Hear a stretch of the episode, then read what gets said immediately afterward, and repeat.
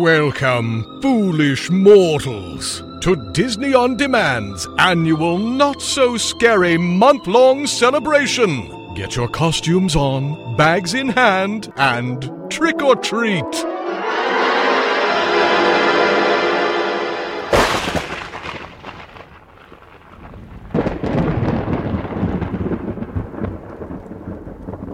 It's time, D-heads. Disney Blue presents Disney On Demand. Every week, Disney Blue lets you relive the magic, the movies, and the memories with celebrity guests, the best of classic Disney, and breaking news on Disney's latest. So put on your ears and give it a little bibbidi-bobbidi-boo. Disney Blue's Disney On Demand is on the air. Now, here's your host, Jonathan Johnson.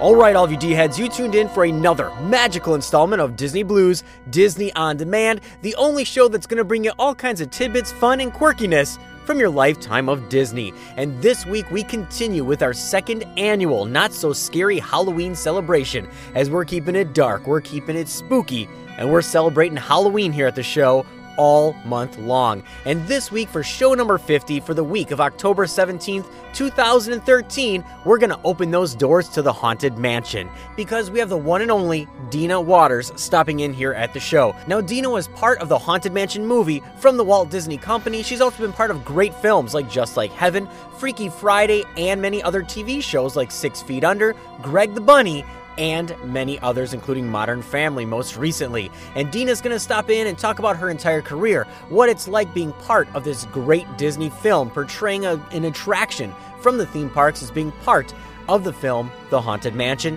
and many other tidbits throughout her career, including talking about her favorite time of the year, Halloween, as well. In addition, we have the D-Team back. We have Aaron back as he's going to reach his hand into that virtual mailbag and answer a variety of questions for you in I Want to Know, as he's going to answer all those questions about creepy places to visit, questions about the theme parks, and many other goodies from the virtual mailbag. We also have Lexi back, our D-Team member from Down Under, as Lexi's going to bring you some Halloween fun as she uncovers more about our special guest here this week, Dina Waters. We have all kinds of news hot off the D-Wire and all kinds of fun all show long, as I am excited. I'm giddy. And it is week two of our month-long celebration for our second annual not-so-scary Halloween celebration. So get ready, all of you D-heads, because we have all kinds of spooks, ghouls, monsters, and more. And just look over your shoulder for those hitchhiking ghosts. So let's officially kick off show number fifty for the week of October seventeenth, two thousand thirteen. And let's jump on that dune buggy and take you for a ride.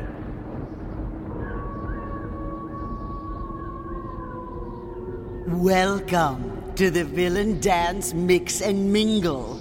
It's sure to be a frightfully fun evening.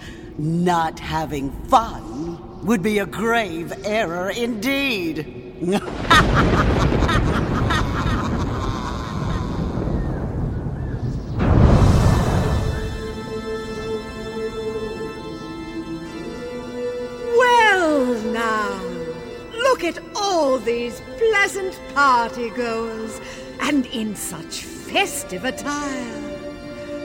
How incredibly clever. Now, listen well. The time has come. The moment's here. The black of night draws ever near. Music, lights, a bit of fire. To shake the night is our desire. The howl of a wolf on this moonlit night calls to us with eerie delight. For your fears this hour, mix and mingle in with my great power. We now begin!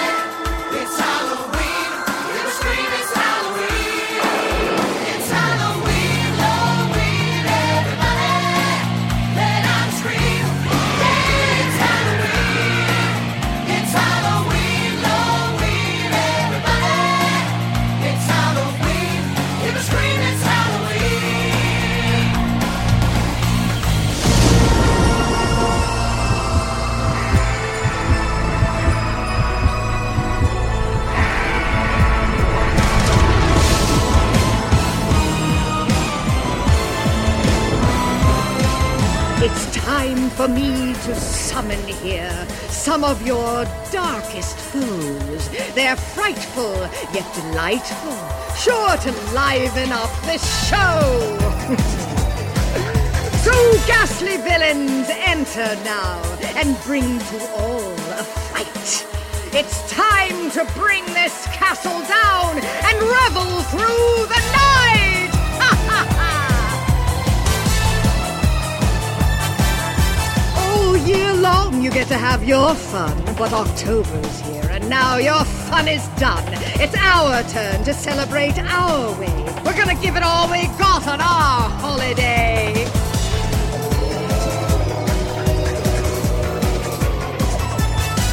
This chance only comes around once in a year. For all our green ghoulish friends to appear, we're going to trick, not treat, go from door to door. You're sure to see something never seen before.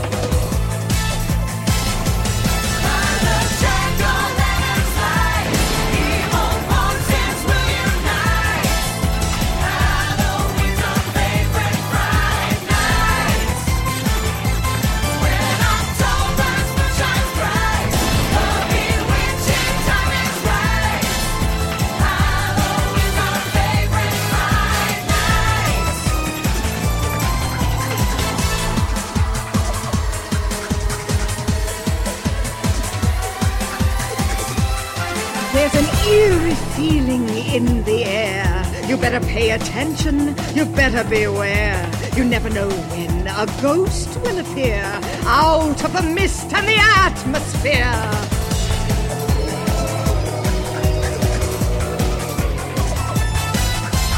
Goblins and ghouls, skeletons and bats, monsters, fools. Don't forget the black cats. You may think you have a very scary look, but it doesn't measure up to the captain with the hook. Ha!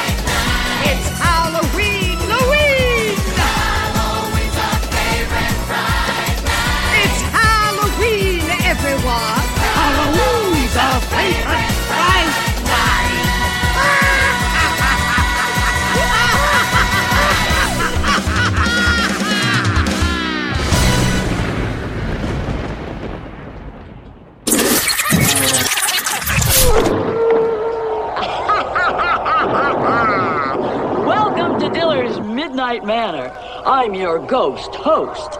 It's a sort of a Moon City retirement home for worn-out witches, ghosts, goblins, and similar death-of-the-party types, where every night is Halloween. But before we go inside, let me show you around the ground. Watch the gate, Clyde. As you can see, our security patrol keeps an eye on the grounds. And our pet birds keep an eye on the security patrol. Now watch your step. We just poured some new quicksand. Over here are complete recreational facilities for our physical fitness program. Think our house jazz group. Right on, fellas. Our retirement plan is the living end.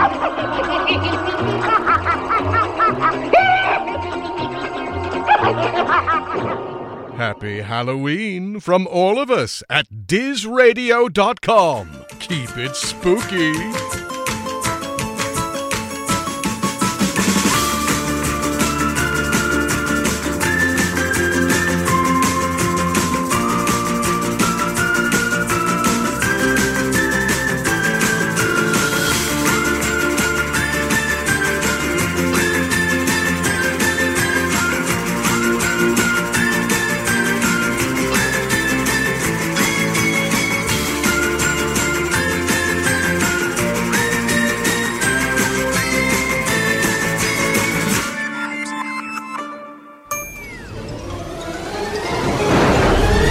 Disney Blues. Disney on Demand. Whew, I thought you were dead. Uh, uh. With your host, Jonathan Johnson. What? My dad gave it to me. It shows exactly where we are on the planet. Boop, beep, beep, beep, boop, boop. With this baby, we'll never be alone. You just tell the man you want to go back to your mother.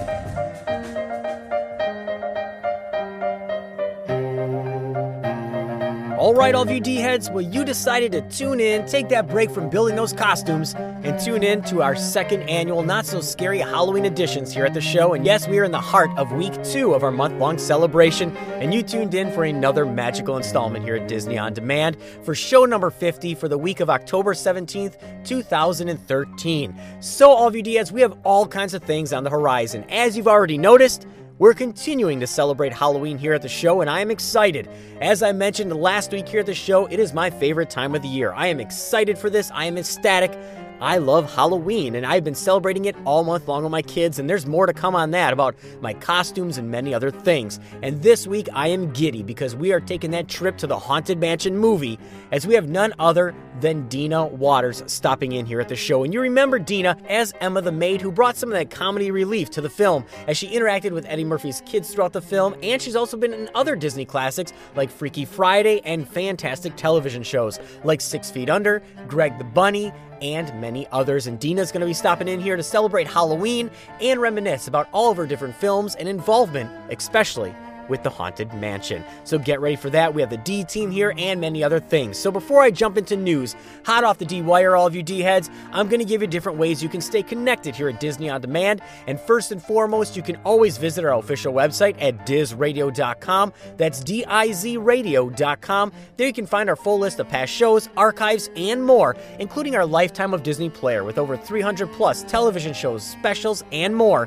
that you can listen to while you work right there in your cubicle at diz radio dot com, D I Z radio dot com, including, as I mentioned, all fifty shows in our archives right there in our archives page. You can also connect up with us all over the social media outlets on Facebook at facebook dot com slash Disney On Demand. You can friend us on Facebook at facebook dot com slash Disney Blue, and that's B L U. You can also connect up with us on Twitter, A O L Instant Messenger, Instagram, Pinterest, and more. Just search, yes, you guessed it. Yeah, you did, because I say it every single week, Disney Blue, and that's B L U. And be sure to get our free iPhone app and many other ways to stay connected here at the show. So with that said, all of you D-heads, it's time to slam open the mansion doors and jump right into news here this week. So hot off the news, first thing, how many of you, show of hands, even though I can't see your hands, I'm going to take your word for it, how many of you sat down as a family, you sat down with your kids, and you watched Toy Story of Terror this last week? I know we did, and it was fantastic. I mean, Disney and Pixar did not skip a beat. I mean, Toy Story of Terror proved to be fantastic. Now, I was curious as to, you know, what it was going to entail. Was it going to be pre-Andy or after Andy? And the one thing I like is they just picked up right where the third film left off. I mean, right there, they're back on the road. And the story was fantastic. I mean, it had some humor. It didn't talk down to kids. I mean, uh, it was really good as a parent. I really enjoyed it. My kids loved it, and it was funny. It was just long enough, and I think this is going to be a new Halloween tradition to add to our collection. Uh, what did you think of it, all of you D-heads? I mean, I really thought it was good. They didn't skip a beat. There were some key characters I would have liked to see on there, but I understand that they were driving. It was toys in a suitcase. So you can't have your entire, entire toy collection there. So, you know, I understand that premise, but we had the classics. We had Jessie and, you know, Woody and Buzz and, you know, a lot of great people in there. So, you know, what did you think of it? You know, shoot us an email, let us know, drop us a line. And, you know, I'm really curious as to see if you, you really liked it. Did it live up to the hype that everyone's been talking about for months on end? But I know we really enjoyed it uh, in the Johnson household as we all gathered up as a family. And uh, it is on the D V R, so it is getting played pretty often. Now, since I am talking about Halloween specials, now this isn't news, but I am going to go into it a little bit. How about Disney classics? Now, everybody always talks about the standard Disney classics that are their favorites, like, you know, Trick or Treat with Donald Duck and many of those. But what about all the other films that are out there that could be part of the Disney classic tradition to celebrate Halloween? We all remember Disney's Halloween Treat, a Disney Channel Halloween, but also how about the Halloweentown franchise and some that I personally remember, and if you've been listening to our show, Mister Boogity and Bride of Boogity. There's also great films like Under Wraps. I mean, a lot of great films have been made for the Disney Channel that are great Halloween classics. I mean, really good ones. I mean, Girl versus. Monster, My Mom's Dating a Vampire. I mean, a lot of great Disney films out there have been around for the Disney classics. Mind you, the plethora of T V shows that they have that have Disney elements that are Halloween. I mean, even looking back to House of Mouse, there was the Halloween with Hades, where he took over the House of Mouse for Halloween. Now, this was in addition to the House of Villains D V D, where it was another Disney compilation that came out not too long ago, as you heard Paige from the D-Team talk about last week here at the show. So there's a variety of different ones. Now, what I'm doing is I'm asking all of you D-heads out there, what are your favorite, like, underrated Disney Halloween specials? Shoot us an email, DizRadio, D I Z radio, at gmail dot com, and let us know. I want to know what are some that are some underrated Disney Channel Halloween favorites that you have to watch. I mean, my kids personally love the Happy Hauntings uh, sing-along D V D as well, which is great. I love it as well. It's it's fun. It's enjoyable to watch. So what are yours? Now, getting into the news, let's jump right into a birthday celebration. And how about the ninetieth anniversary of the Walt Disney Company that kicked off this last week? That's right, on October sixteenth, it was the official ninetieth anniversary of the Walt Disney Company. And I just want to take this time, I'm not going to go too much into the company. We know the history, and it's not a history lesson here. But I do want to thank the Disney brothers of Roy and Walt for all the fantastic memories. ninety years of your company going strong. ninety years of bringing magic and memories and, you know, memories that my parents grew up with. Pass them down to me, and now I'm passing them down to my children. I am truly grateful. ninety years of the Walt Disney Company. I mean, it is fantastic that they've made it this long, and you know, I, I, the company's going to keep going, and it's going to keep creating magic. So pushing right along in Disney news, let's get to some D V D releases since it is Halloween. And how about Gravity Falls: Six Strange Tales? Now, debuting this last Tuesday, we all know the T V show Gravity Falls. I personally love it. It's fun, it's quirky, and it's full of wit.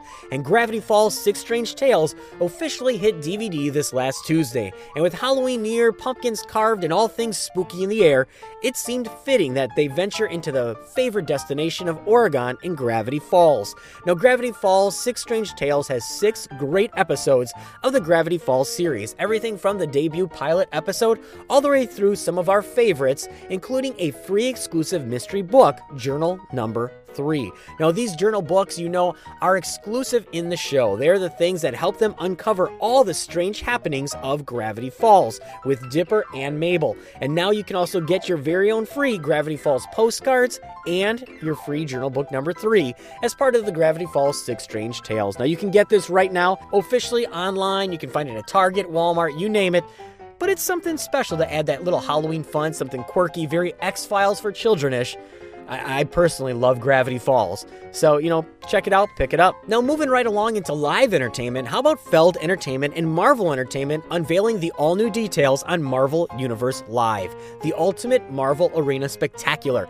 Now, we all know Feld Entertainment, who brings us the Disney on Ice franchise. Now, Juliet Feld, Executive Vice President and Producer with Feld Entertainment, unveiled the first sneak peek of next year's groundbreaking arena spectacular, Marvel Universe Live, produced by Feld Entertainment.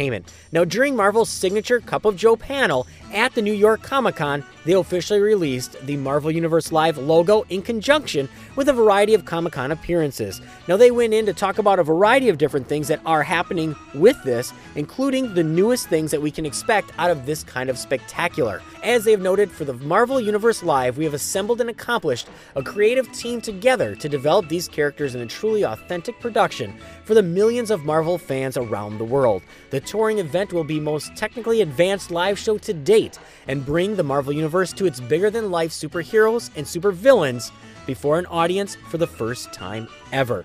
You can definitely check it out. It's going to be hitting a tour of over eighty-five North American cities in the first two years, and it's going to officially kick off in July of twenty fourteen. If you want to find out more about this and check it out, you can visit w w w dot marvel universe live dot com. Disney Infinity dot com. Now, stepping aside and getting into the Disney parks, how about glow with the show at the Disney Hollywood Studios? That's right, we all love things that light up, they go bump in the night. Okay, well, not in the night, because it is a little bit different here, but we all love things that light up.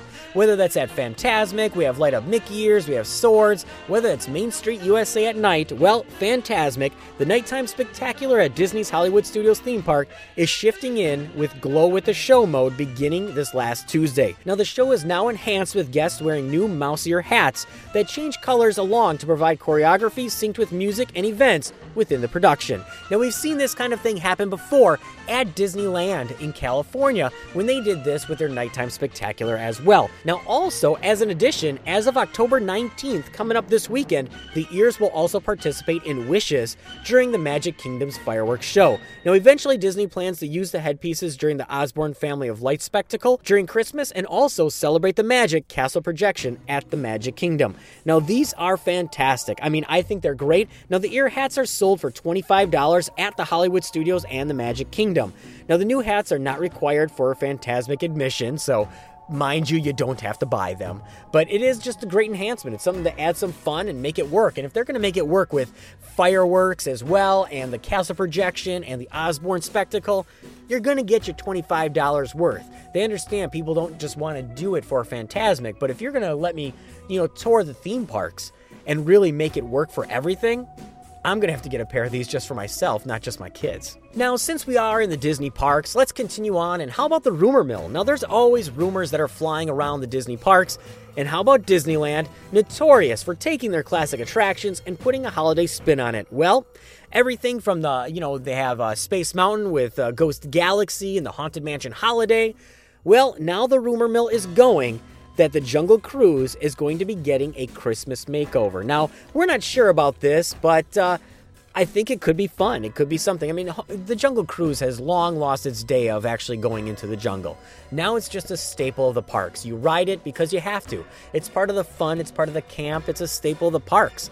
So if they're going to, like, you know, make it fun, like the, the rhino chasing the guys up the pole and they're all wearing Santa hats, hey, I think it works. Or, you know, at the end, uh, just a variety of different things. I mean, I guess you could even have some snowflakes or something projected on the backside of water. But uh, I think it's going to be pretty cool, and we'll see. We'll see if it really happens. I don't want to go too much on it because it is a rumor mill, but what are your thoughts on it? I, I think it could be fun. It could add a little something to the parks. Now, stepping aside from the parks in some aspect, but how about something on a happier note? And how about a Baldwin girl battling cancer surprised with a trip to Walt Disney World? Now, we hear these stories all the time, and I am a fan of it. I think it's great to just do this for children as well. I think it's great.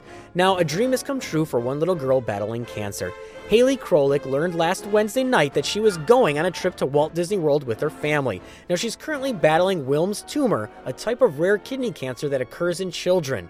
Now, the seven-year-old was diagnosed in March and has been undergoing chemotherapy treatments at the Golisano Children's Hospital. Now, Haley's wish was to visit the Magic Kingdom since she had never been there before. Now, the prize was granted by the Make-A-Wish Foundation and M and T Bank, and Haley is most excited to meet Jasmine, her absolute favorite Disney princess. Now, as they have released, the situation obviously you never want, but if you have to go through it, I guess Disney is a good light at the end of the tunnel, Haley's mom had said at the press conference. Now, on Saturday, October nineteenth, there will be a benefit for Haley at the Timber Tavern in Baldwin from three p.m. to seven p.m. to help raise money to pay for some of Haley's health care expenses. Now, this is fantastic. We hear these stories all the time. Now, if you are wondering, this is coming from central New York, so she is battling it up there. So, but these are great stories. I mean, these are things that are uplifting. They just make you happy. And, you know, her situation isn't the best, but, you know, being able to bring a smile to a child's face, just, it says a million words right there. Now, pushing right along in news, how about some fun things with Disney? And we always love things that are classic Disney, whether that's from the archives, vintage, things that we remember and love, and we wouldn't be doing this show if that wasn't the case with all of our special guests that we have here on the show.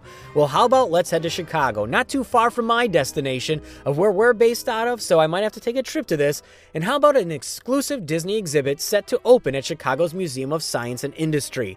An exhibit featuring rare Disney memorabilia is opening at Chicago's Museum of Science and Industry. Treasures of the Walt Disney Archives is celebrating the ninetieth anniversary of the Walt Disney Company. It opened this last Wednesday and runs through February seventeenth. Now, it's sponsored by by D twenty-three, the official Disney fan club. Now, museum officials say that the exhibit will feature items that haven't been widely seen to the public. This includes drawings, props, costumes, and animation artwork.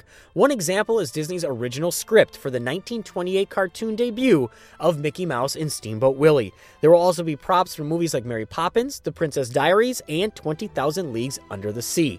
Disney C E O Robert Iger said in a statement that the company is happy to offer a rare glimpse into its history.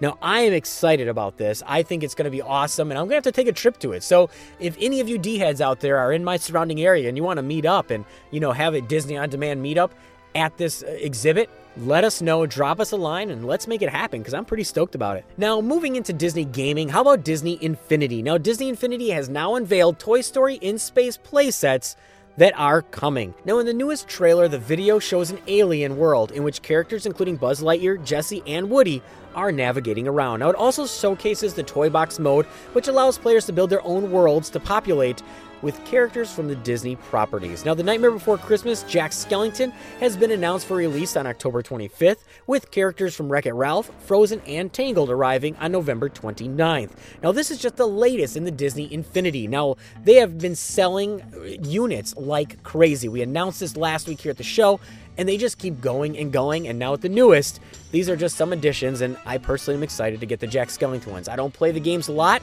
but I know my nephew does, and I gotta get it for him because I love Jack Skellington. Now, getting back to Disney movies, how about some news hot off the D-Wire this week in Mar Vista to rep the Disney Channel movie Coming? That's right, Mar Vista Entertainment has picked up the distribution rights for Zapped, a Disney Channel movie produced by Off Leash Teleproductions from Muse Distribution. Now, Zapped is inspired by the book Boys Are Dogs, penned by Leslie Margolis. Now, the film, which stars Zendaya from Shake It Up and Dancing with the Stars, is about a teenage dancer who discovers a dog training app that allows her to control the boys in her life. It is scheduled to premiere on Disney Channel around the globe and on Canada's Family Channel next year. As they have officially released, I have been fortunate to team up with the respected exclusive producers Michael Proupas and Joel Rice and their number of movies over the past three years that have been great successes. Now, Zapped is a great addition to this slate, and they are excited to bring it to the Disney Channel. You can look for this coming very soon, sometime next year, and uh, you know, add it to your Disney Channel viewing for uh, any of your tweens out there. Now, we are closing down in news here this week. We got a lot of news hot off the D-Wire D-Heads, and I barely made a tap in it so far. But how about Bark for Life? Disney C P D K nine units are set to appear. That's right, Disneyland Resort's K nine security units, a Disneyland ambassador, and a local television news reporter are going to be featured on the third annual Chino Valley Bark for Life, an American Cancer Society fundraiser to be held on Saturday, October nineteenth at Chino Hills. Now, the non-competitive walk and Festival for Dogs with Their Humans are going to be held from nine a.m. to three p.m. at Boys Republic in Chino Hills. Now, registration begins at eight thirty a.m. Now, a cross-country five K walk will also be offered for a ten dollars per person fee. Now, a dog companion is not necessary, but they would like it to, you know, help, since it is a K nine unit walk. Now, the Disneyland Resort Security K nine unit will attend the Chino Valley Bark for Life, marking its first community event outside the Anaheim Amusement Park. Now, the unit will be accompanied by the Disneyland Resort Ambassador, Sachiko White, one of two spokesmen for the amusement park. If you want to get more details about this, definitely check it out. All you got to do is search Bark for Life, the Disney C P D K nine units. All right, all of you D-heads, well, with that said, I'm going to wrap up and take a break, get something to drink here. There is still tons of news hot off the D-Wire. You have not heard the last of me. So before I let you go, I do want to mention that Pixie Vacations is the official sponsor of Diz Radio dot com, and the agents at Pixie Vacations can help you plan your Walt Disney World, Disneyland, and Vacation by Disney and make it the most memorable. Definitely contact all the agents at Pixie Vacations at pixie vacations dot com. So, all of you D-heads, with that said, I'm going to take a drink of some hot apple cider that I have sitting by my side here this week. Yes, it's not candy corn soda, it's hot apple cider here this week, but I'm going to release the reins to Aaron as he's going to reach his hand into that virtual mailbag and answer all of your questions, and I want to know. We definitely have some more fun for our second annual not-so-scary Halloween celebration as we continue to celebrate Halloween here all month long and all show long. And we're also gearing up for our very special guest here this week, Dina Waters, to be stopping in very shortly and talk about being part of Disney's Haunted Mansion movie, Freaky Friday, and more. So stay tuned, all of you D-heads, and uh, I'm going to release the reins for some spooky fun. Be right back.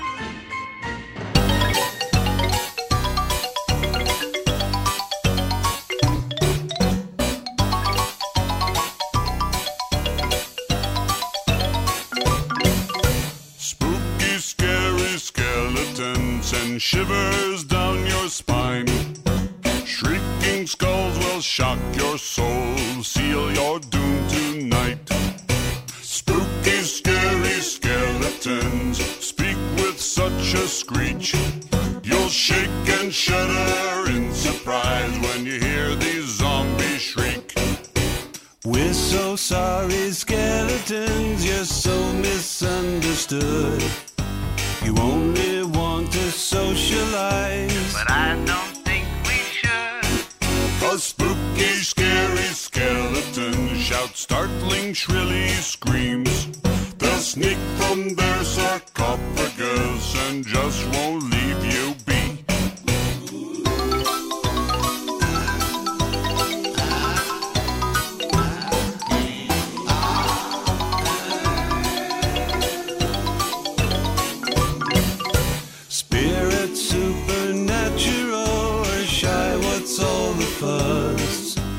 Bags of bones seem so unsafe, it's semi-serious.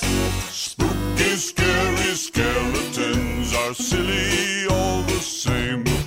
They'll smile and scrabble slowly by and drive you so insane. Sticks and stones will break your bones, they seldom let you snooze. Spooky, scary skeletons will wake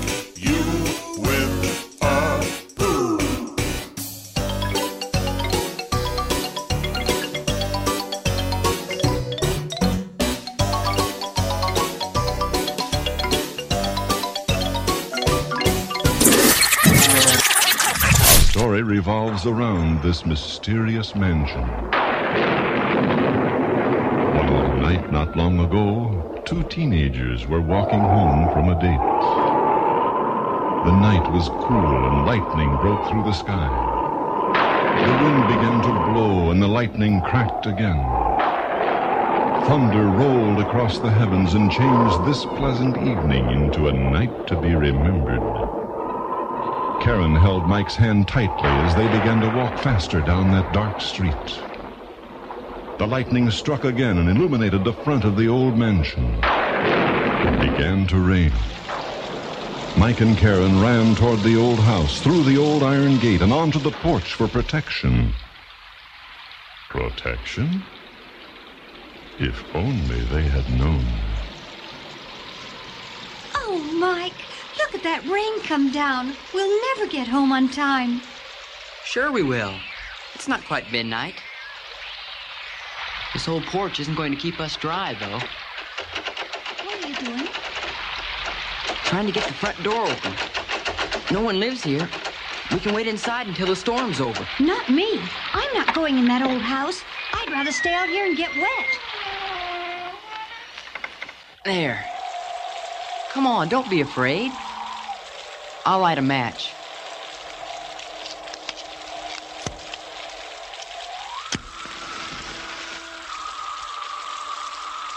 I'll be. This house is still full of furniture. It's as though someone still lived here. There's a candelabra. Light some candles. Good evening. Who said that? I think it came from that marble statue. Mike, let's get out of here. Hey, this is Dedrick Bader, and you're listening to Disney On Demand.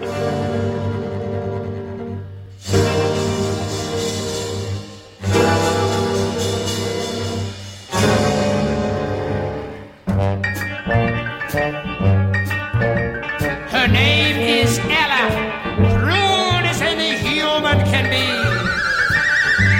Oh, cruel, cruel Ella, the meanest kind of dame is she. They put the names together, Cruel and Ella, to fit her meanerosity. They call her Cruella de Vil, Cruella de Vil. If she doesn't scare you, no evil thing will.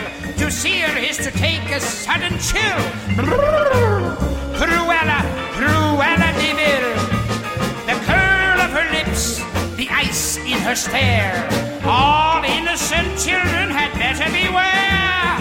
She's like a spider waiting for the kill. Look out for Cruella, Deville.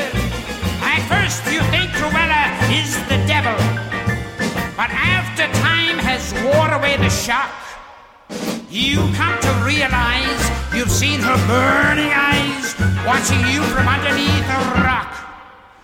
This vampire-backed, this inhuman beast, she ought to be locked up and never released. The world was such a wholesome place until Cruella, Cruella Deville. She'll take the shirt off your back, and then she will tear the skin from Fido-sacroiliac and leave him cold and bare. Her dragon breath's in need of chlorophyll. Shoo! Cruella, Cruella Deville. This vampire bat, this inhuman beast, she ought to be locked up and never released. The world was such a wholesome place until Cruella, Cruella Deville. She's such a monster, Cruella, Cruella Deville.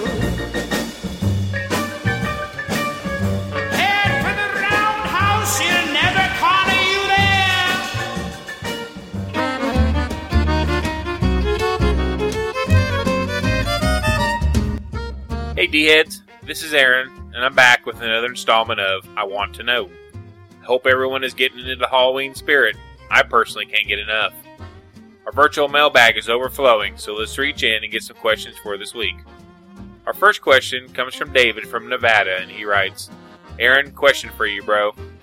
In Disney's Haunted Mansion Holiday, I recall an opening with a very different soundtrack than what is played now. Was it changed at some point?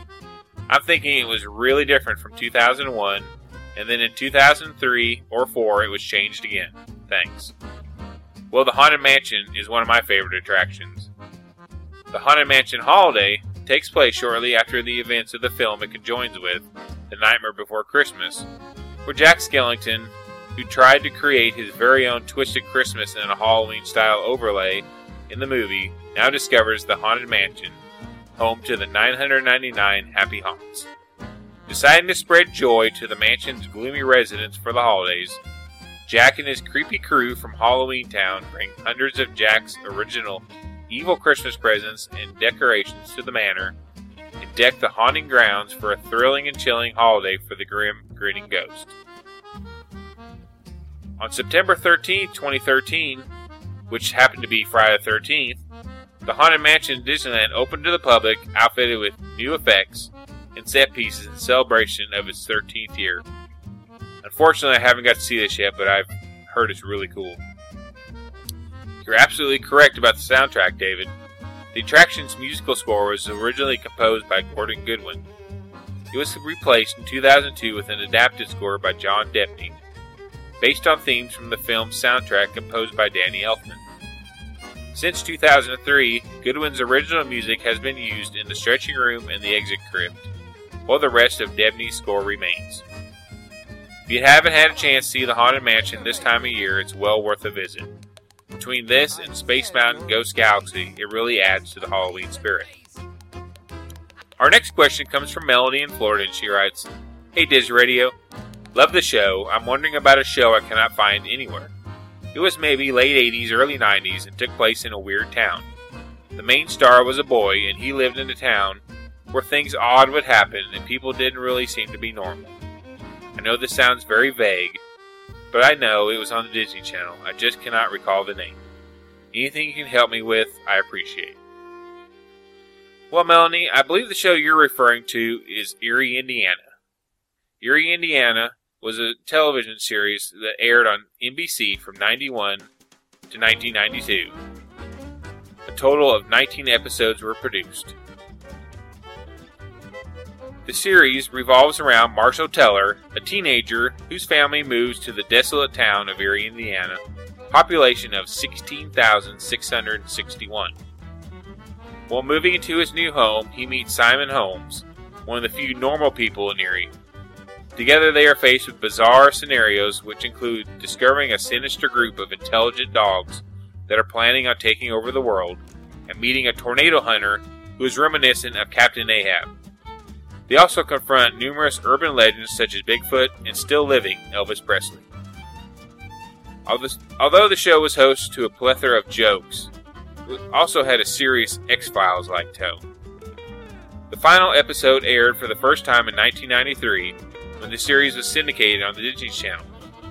In nineteen ninety-seven, the show generated a new fan base when Fox's children's programming block Fox Kids aired the series, gaining something of a cult following despite its short run.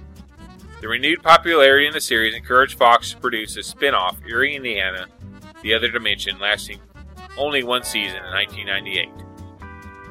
The entire series, Eerie Indiana, is available on D V D and also on Hulu. Well, our final question this week comes from Ricardo from the Dominican Republic, and he writes, Aaron, Aaron, Aaron. Simple question for you, the man with all the answers. Mike Fink Keelboats was always one of my favorites at Magic Kingdom. What happened to them? Well, thanks for the great compliment, but I think my wife might disagree with the man with all the answers. Mike Fink keelboats were small boats that navigated the rivers of America at Disneyland and the Magic Kingdom in the Walt Disney World Resort. An identical attraction called River Road keelboats still exists at Disneyland Park and Disneyland Paris. The Mike Fink keelboats were based on the Walt Disney television series, later made into feature-length films, Davy Crockett's Keelboat Race, and Davy Crockett and the River Pirates.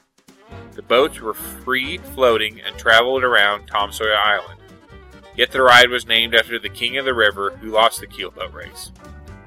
People would sit inside the seating area inside one of the boats with a roof on the top where more people could sit. It was this design issue that caused it to close. On the inside, guests could catch full episodes of Walt Disney's Davy Crockett. Keelboats at Disneyland closed at the end of the summer of, on September sixth, nineteen ninety-four, and remained closed for nearly a year and a half until coming back in March nineteen ninety-six. The Magic Kingdom's keelboats ran continuously until they finally be, until they finally closed in April two thousand one. At about five thirty p.m. on May seventeenth, nineteen ninety-seven, the Disneyland Gullywumper began to rock side to side. It capsized, dumping a full boatload of passengers into the rivers of America. The boat was removed from the waters for inspection, and neither the Gullywumper nor the Bertha May returned for the next operating season. The Bertha May was put up on Disney's eBay auction site and was sold for fifteen thousand dollars to Richard Kraft, and was later featured in a scene from Kraft's documentary Finding Kraftland. It was billed as an unseaworthy craft. The Gullywumper returned to Disneyland's Rivers of America as a prop and was moored on the Tom Sawyer Island, where passengers on the Davy Crockett Explorer canoes, sailing ship Columbia, and the Mark Twain riverboat could see while passing by. Eventually, hull damage caused the boat to flood and sink. It was finally removed from public view in April two thousand nine. A replica that looks more like a keelboat was built. A former Mike Fink keelboat from the Magic Kingdom's version of the attraction today sits as a non-functional prop on the banks of Tom Sawyer Island. Well, D-Heads, that concludes another installment of I Want to Know. Thanks for the great questions and keep them coming. Send all your questions or comments to Aaron, E R I N, at diz radio dot com. Make sure to include your name and city so I can give you credit. And remember, D-Heads, laughter is timeless, imagination has no age, and dreams are forever. We'll see you next week, D. Hey, everybody. Uh, we are still on tour. We just finished a show in Pennsylvania. It is very late right now, but we thought we would take a little bit of time and give you a taste of the holiday coming up, if you are in the spirit. So this is one of our Halloween tunes off Once Upon an Ever After. We hope you enjoy it. Give me a hot A, buddy. Ooh.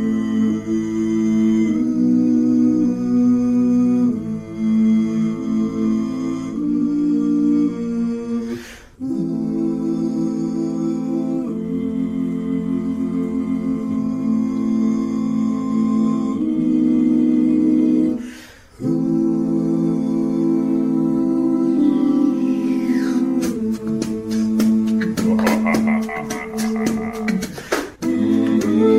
you.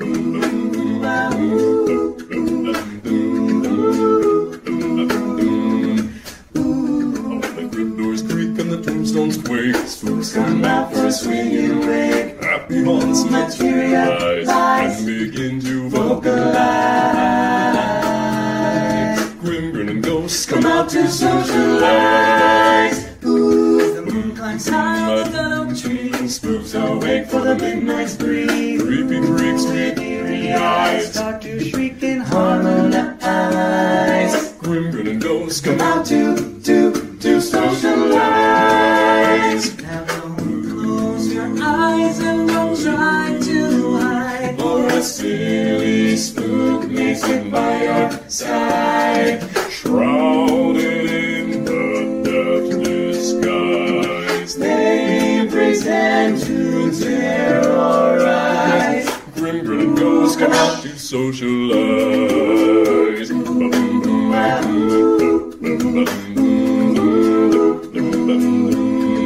The ghouls begin to shatter skin and demons shake their bones. The banshees sail into the night and sing their frightful tone. The crypt doors creak and the tombstones quake. Out, the grinning ghosts come out to socialize.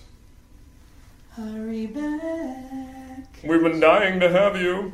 Thanks, everybody. Friday is Halloween, and Disney Channel wants you to prepare for twenty-four hours of back-to-back scare. First, watch Playhouse Disney for some Halloween whimsy. There's Pooh and Bear and the Wiggles, too. This is silly. Then JoJo and Stanley and Ollie. Boo! Then Disney Channel brings you Minnie and Mickey. Wow, the Recess Gang gets a bit tricky. There's Lilo and Stitch and Kim and a Stitch. We're talking Halloween, so don't lose your hand. Let's do this. Watch the Prouds instead. Ah! Then see Ray as a bunny and Louis acting funny.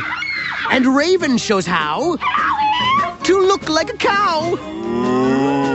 Then get horrified. I'm a little freaked out. When Lizzie gets zombified. So spend Halloween with Disney Channel this year and see twenty-four hours of back-to-back fear. Watch it Friday, Scare Day.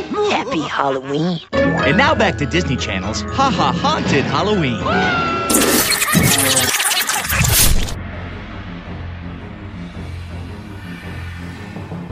All right, all of you D-heads, so I'm back once again, and I want to thank Aaron once again for stopping in and reaching his hand and getting those answers from I Want to Know for all of you D-heads out there. And if you have any questions for Aaron, definitely shoot him an email, E R I N at diz radio dot com. That's D I Z radio dot com. You can also connect up with him directly through our website. Just go to the D-Team page.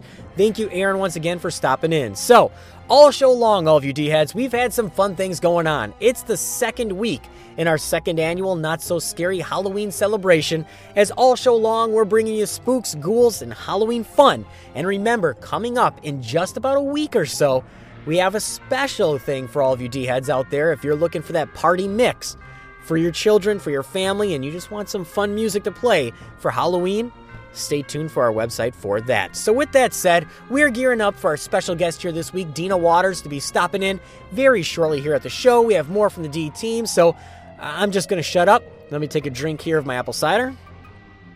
All right, so let's jump right into D News, hot off the D wire, and uh, let's get back to the theme parks, and let's talk about Avatar Land. Now, this is something that I know people aren't up in arms about. I mean, seriously, some are against it, some are for it. I personally am not a fan of it.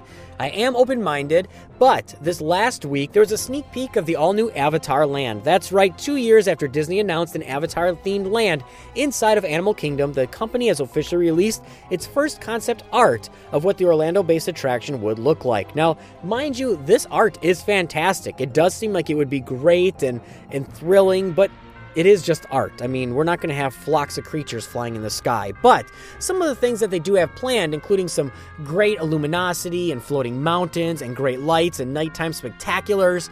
I mean, there's a lot of great things. Soar on the back of a banshee attractions. And, and I mean, it does look like great art. I, I will say that. It is good. But I'm still not a fan of Avatar being in the park. I just don't think it fits with Animal Kingdom. It's my personal opinion, so I'm going to leave it at that. I'm not going to try to sway you because everyone is entitled to their personal opinion, but I am open. I do think parks need to expand and they need they need to, you know, have things for people to go to, but I miss original attractions.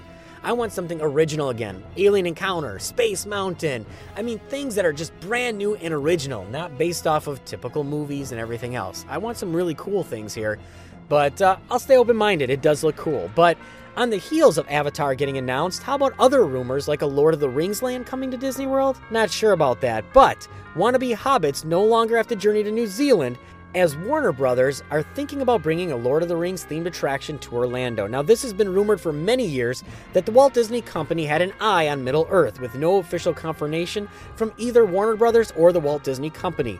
Now, this could be just more gossip and rumors as well, but uh, I think this would be a great thing to add. I mean, I think a Lord of the Rings land would trump Avatar land any day. I think it would be fun, it would be immersive, and it's going to hold up a lot more than Avatar. I mean, seriously, Lord of the Rings is going to be around for generations and generations. Avatar, yeah, it won many awards, but it's a flash in the pan. But, you know, Lord of the Rings could be good. Now, like I said, these are just rumors, so you never really know what's going to happen. But, hey, give it a shot.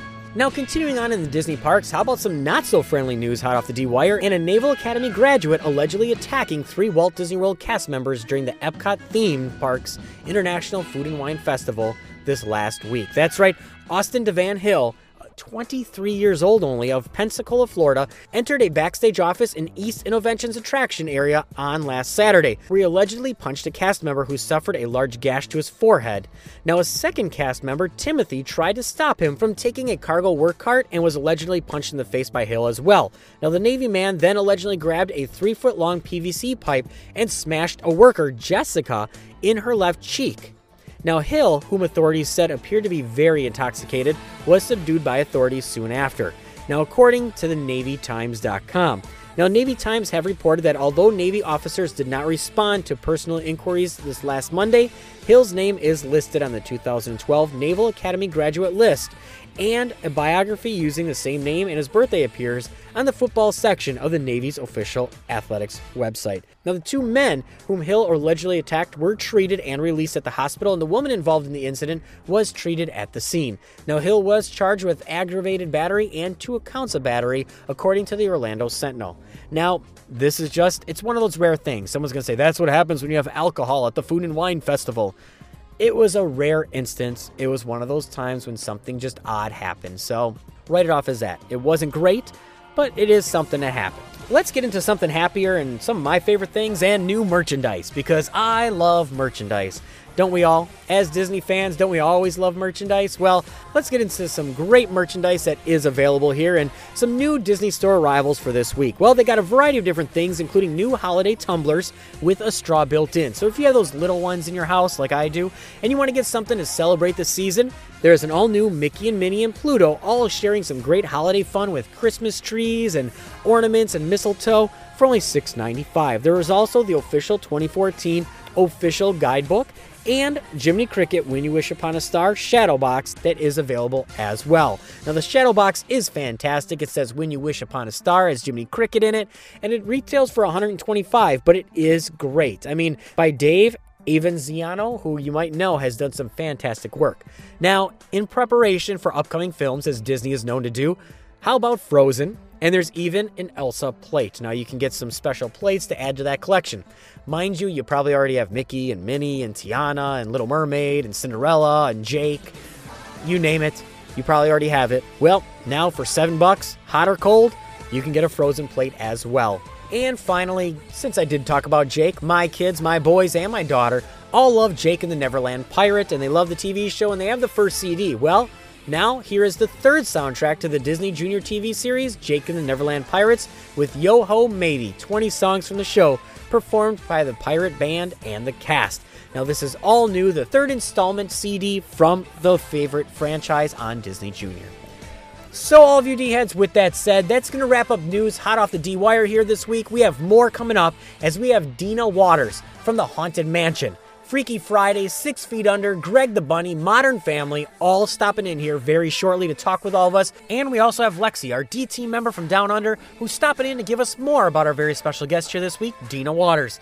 So with that said, all of you D-heads, I'm going to take a drink of my apple cider here, get ready to speak with Dina, and I'm going to release the reins to the D-Team, because we're going to continue getting spooky, getting scary, with our second annual Not So Scary Halloween celebration. And remember, tune in all month long, because all month long we have special guests and Halloween fun here at the show. Be right back, L V D heads.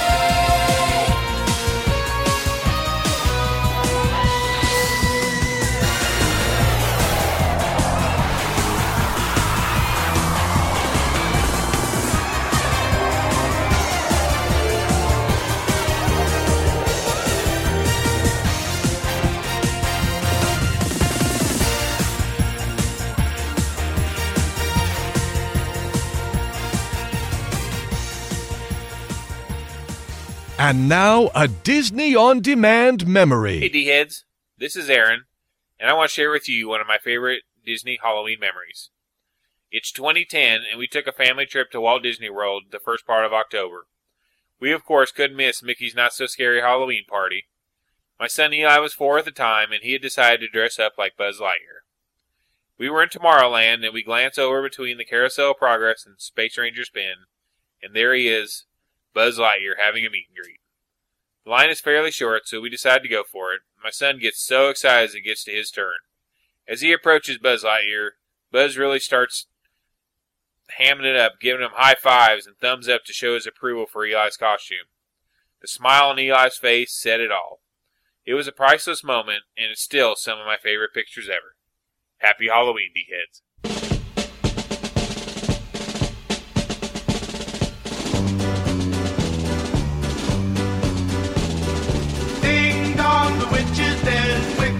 The wicked witch, ding dong, the wicked witch is dead. I hold an airy oh, sing it high and sing it low. Ding dong, the wicked witch is dead. She's gone where the goblins told me now. He told me where the way. Let's open up and sing and ring the bell now. Ding dong, the wicked witch, witch old witch, the wicked witch. Ding dong, the wicked witch is dead.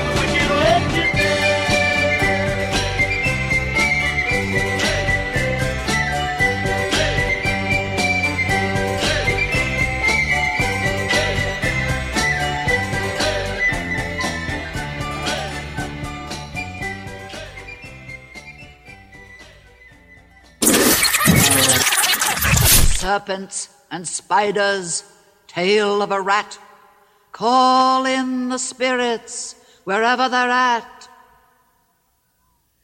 Rap on a table, it's time to respond.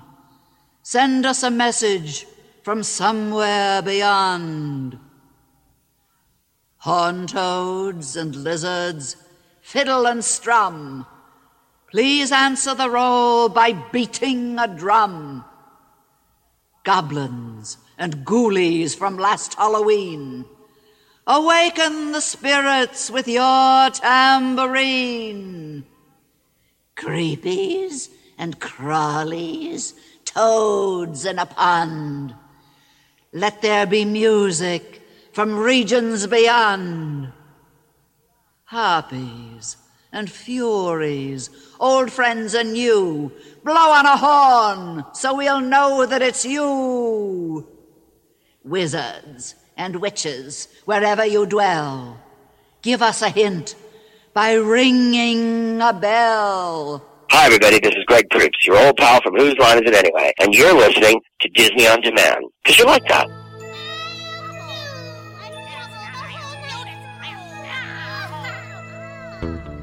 Which witch is which? Can you tell me, please? Oh, which witch is which?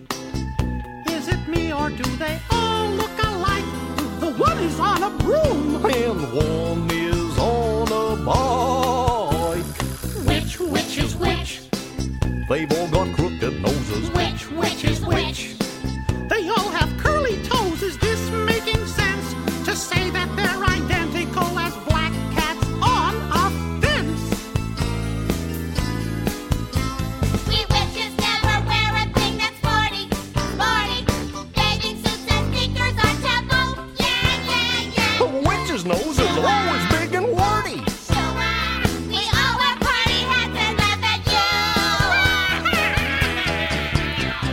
Which witch is which?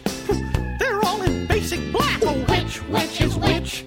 And they'll eat a stack of bat wings for snacks. I think that they should all wear numbers on their back. Which witch is which? It's just so confusing. Which witch is which?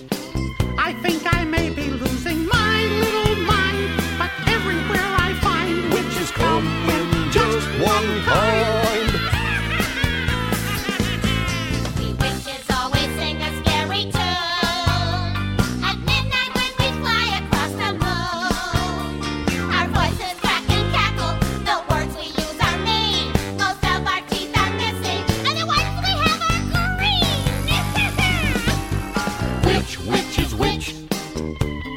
Seeing double, which witch is which? They all boil and bubble, potions that spark. At night out in the park, doing dances in the dark. Excuse me, ma'am, uh, are you Esmeralda? No, that's Esmeralda over there. Gorge, they sure do look alike. Uh, hi, are you Esmeralda? Uh-uh, no, but I've got a nice recipe for mousy stew. Come on, Goofy, let's get out of here. Whoa, I'm right behind you!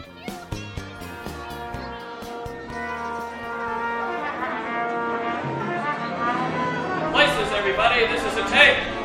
What is that? And one, two, two.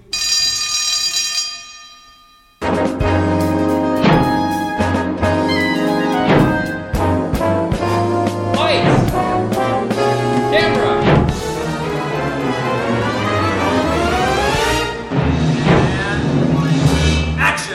Hey D-heads! How exciting! We're getting so close to Halloween and Disney is going all out this year. I've seen all the spooktacular pictures of the parks, all dressed up in their Halloween gear.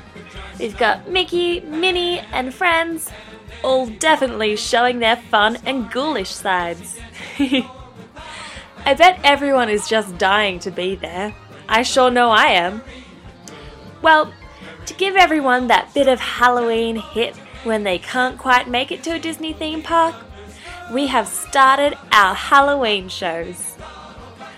I remember how much fun they were last Halloween and can definitely say that I am honoured to be a part of the spooks again this year.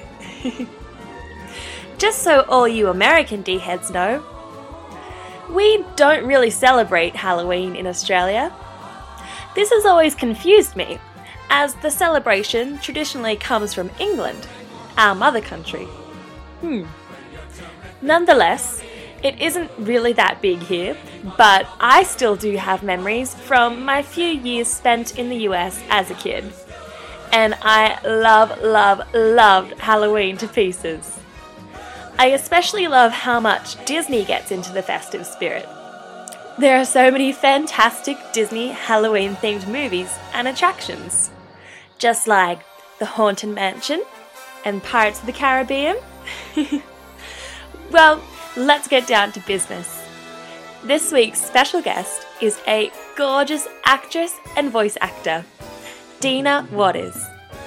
We are so lucky to have her with us today, especially since she has lent her acting talents to Disney's Haunted Mansion film, alongside Eddie Murphy.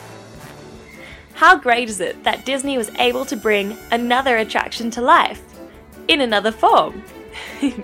Something similar to what they did with Pirates of the Caribbean, and we all know how awesome that is. We all love the Hall of Dancing Ghosts and the Tombstone Barbershop Quartet, not to mention those awesome little doom buggies. Well, the film, The Haunted Mansion, is just as fun, and I have to say that this is because of this week's special guest, among other hard-working Disney family members, of course. Now, beyond the Haunted Mansion film, Dina has also appeared in Disney's remake of the hilarious story of, well, magical body swapping, I suppose, Freaky Friday. Now, here is some more information on this week's special guest's personal life. I always love getting to know some background info on the members of Disney family. Born in Columbus, Ohio, Dina's birth name was Spivey, I believe, and she took the name Waters upon her marriage. She is actually married to director Mark Waters, who, by the way, directed a few of the films that this week's special guest has appeared in, including Freaky Friday. Now, Dina is a stage-trained actress and has been revered as fantastic at portraying off-center characters. How awesome! Those straight-up characters, we just have too many of them. So it's wonderful to have a special guest that's known for playing unorthodox characters. Well, I think it's pretty cool. Now, back in nineteen ninety-two, Dina won a Daytime Emmy Award for the leading role of an underage teenager in the fact-based H B O special Life Stories, Families in Crisis, Public Law one oh six, and The Becky Bell Story. Critics have praised Dina's versatility, celebrating her trademark comedic energy and her convincing emotional moments at the same time. Now, how did this week's special guest earn her accolades and her long string of celebrated works?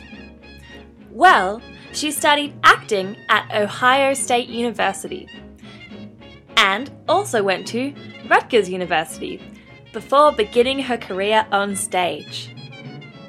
Now, outside of Disney, Dina has lent her talents to a range of films, including Just Like Heaven with Reese Witherspoon.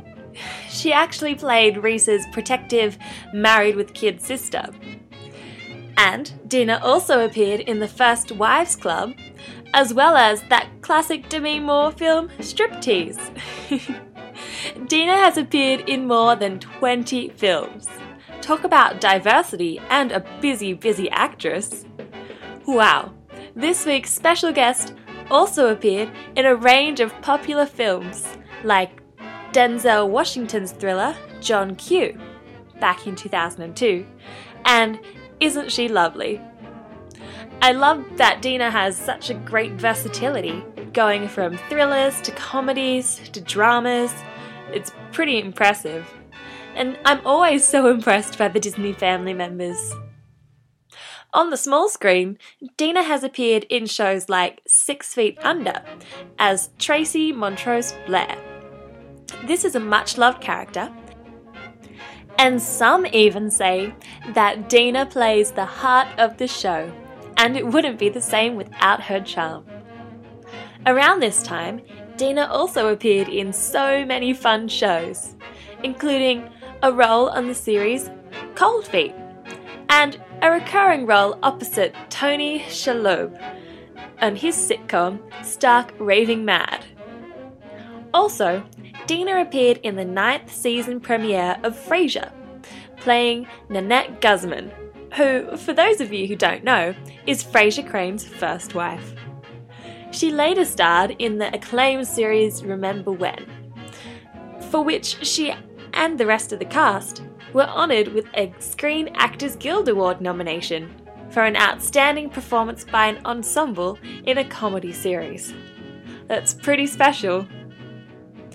After appearing in a range of the popular T V shows like the ones I've just mentioned, Dina's performance in the raunchy television puppet show Greg the Bunny proved that even with her fabulous career, and a career that was indeed catching fire, she is a, still a good human actress and retained her funny bone, which is really wonderful. This week's special guest has also appeared in great comedies like Just Shoot Me, and even the Friends spin-off Joey. Oh, and I have to mention, Dina appeared in an episode of The X-Files. Did I say she was a versatile actress? Because this week's special guest definitely is. On stage, Dina has performed in a wealth of Broadway and off-Broadway productions, including Five Women Wearing the Same Dress. This play earned Dina a Theatre World Award for Outstanding New Talent. That is pretty cool. Other on-stage performances include plays like Blue Light and The Shoal. Critics also proclaim that Dina's talent and passion for acting can offer up a kind of depth that makes her performances always a lot more memorable. Well, with all these film, television and stage appearances, I can safely say thank you, Dina Waters. Without you, Disney definitely would not be the same.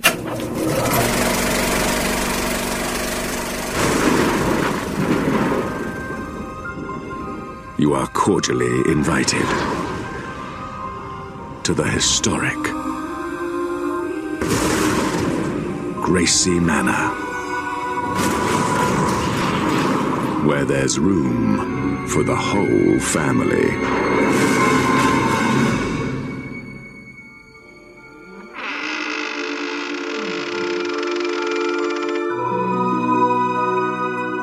Hello? Is anybody here? We're the Evers from Evers and Evers Real Estate. Master Gracie wishes to discuss his affairs over dinner. This house has a bit of history to it, and this history haunts these walls. I don't think it's a good idea to put that information on the listing. People love bathrooms. We should play up the whole toilet angle. I think that'd be best. From Walt Disney Pictures. What happened here, Mister Gracie? Do you believe in ghosts? Oh! No clue from the past. She looks like Mom. That's interesting. No message from the future. I am Madame Leota, seer of all. Wow, that's great. What is that? Can prepare you for an adventure. Find the key that must be found. That was easy. From the beyond.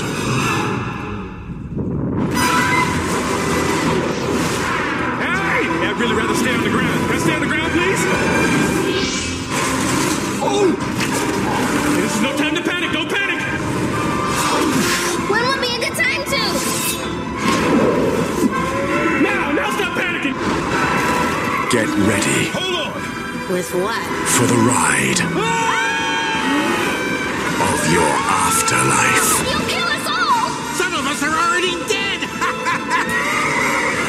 Eddie Murphy. Dark spirits from the grave, come forth. Don't you make no dark spirits come out while I'm sitting there. Wait till I leave before the dark spirits come out. The Haunted Mansion.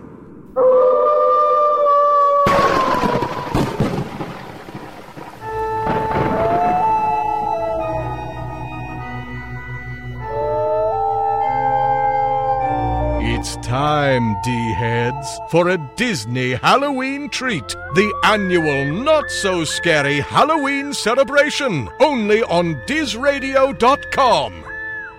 Happy Hallowishes, everyone.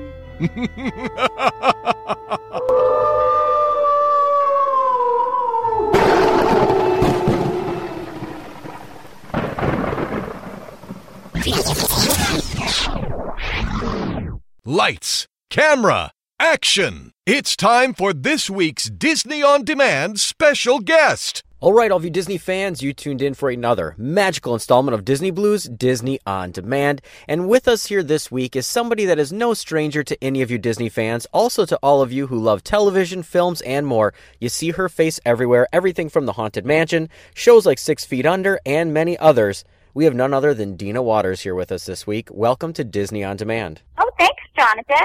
Uh, it is our pleasure having you on. You know, with October and Halloween around the corner, we asked all the listeners, you know, who did you want to get on the show? And for some reason, your portrayal in The Haunted Mansion with Disney uh, tend to just make everybody laugh, have fun, and, you know, your name got brought up many times. But before we jump into that, I guess, you know, your entire career of acting and all that kind of fun things, I guess what took you down that road of, uh, you know, wanting to be an actress? You know, I started out as a child dancer, and, um, you know, it's funny, back when I was little, back in nineteen seventy-seven, I actually auditioned for the revival of the Mickey Mouse Club that was on the air at that time. um, you know, uh, the one with Lisa Welchel, you know, who later went on to The Facts of Life, but I auditioned for that. I didn't get on the show, but I came very close, and, um, from there, I just continued musical theater and then theater in high school, and it really was just stepping stones and, and, and studying in college, and then I moved to New York, did lots of theater and Broadway, and then made my way out to California. Well, you know, and that's the kind of thing where, you know, like you said, it is the stepping stones and you keep working your way up. And, you know, you were part of a variety of different shows that everybody knows, you know, from X-Files, you know, C B S school break specials and whatnot, you know, but back in ninety-eight with Men Behaving Badly, which was a great show, you know, you were on there for twenty-four episodes playing Brenda. What was it like landing, uh, you know, a role on television, which is very high paced and, you know, turnaround is very quick. Uh, you know, what was it like, I guess, getting that kind of role on this kind of show that, you know, everybody did love? It was, it was a great show. Oh, thanks. Yeah.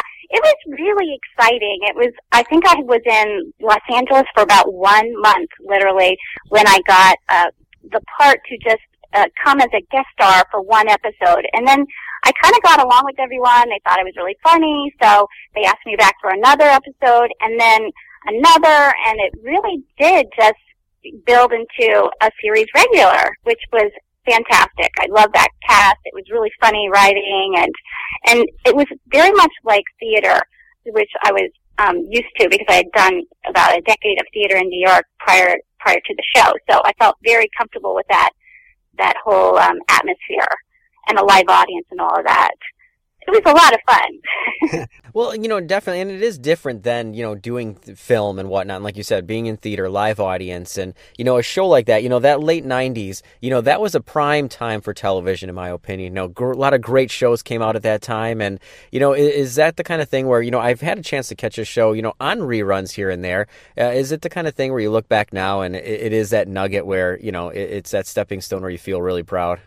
I sure, I sure am proud of that. I mean, it, it, it was very similar to my theater base, like I said, but just filming in front of a live audience, it was just very exciting. I mean, um, we did that, I did that on Just Shoot Me, and then Frasier. I played Frasier's first wife, Nanette, and, um, then a show called Joey.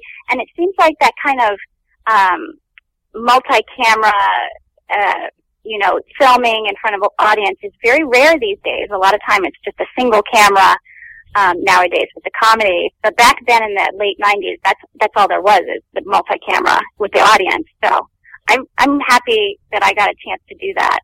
Well, definitely, you know, and, you know, and looking at your T V resume here, you know, one of those other shows out there that was quirky and funny, of course, was, you know, being part of Greg the Bunny, which, uh, you know, has a huge cult following to this day. I mean, that show was unique, it was different, and the humor was hilarious. Um, you know, when you read the script and said, hey, you know, we're going to get involved with this, was it something at first you had to think twice about because of the kind of show it was, the kind of humor? Oh, no, I didn't have to think twice at all. I love Greg the Bunny. It was created by Dan Milano, and he's such a funny guy. And I, I knew whatever he was doing, I wanted to be a part of it. It was with a bunch of puppets, and they were so funny. And the way we filmed it, it was interesting.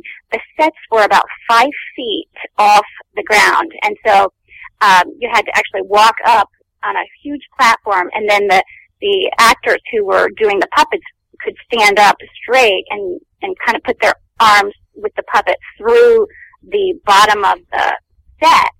But it was so funny.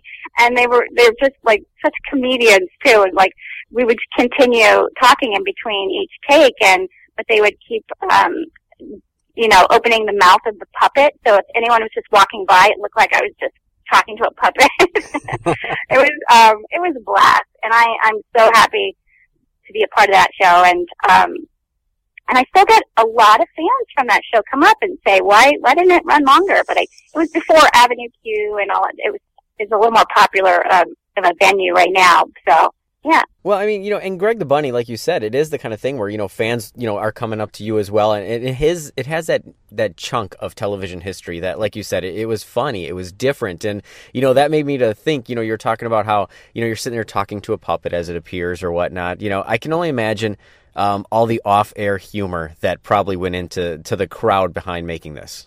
Yeah, it's a lot of laughs. In fact, I I think um, on the D V D, I do think there's some outtakes. Um, Of just the, the puppets going off on, you know, whatever actors in front of them. They were pretty funny.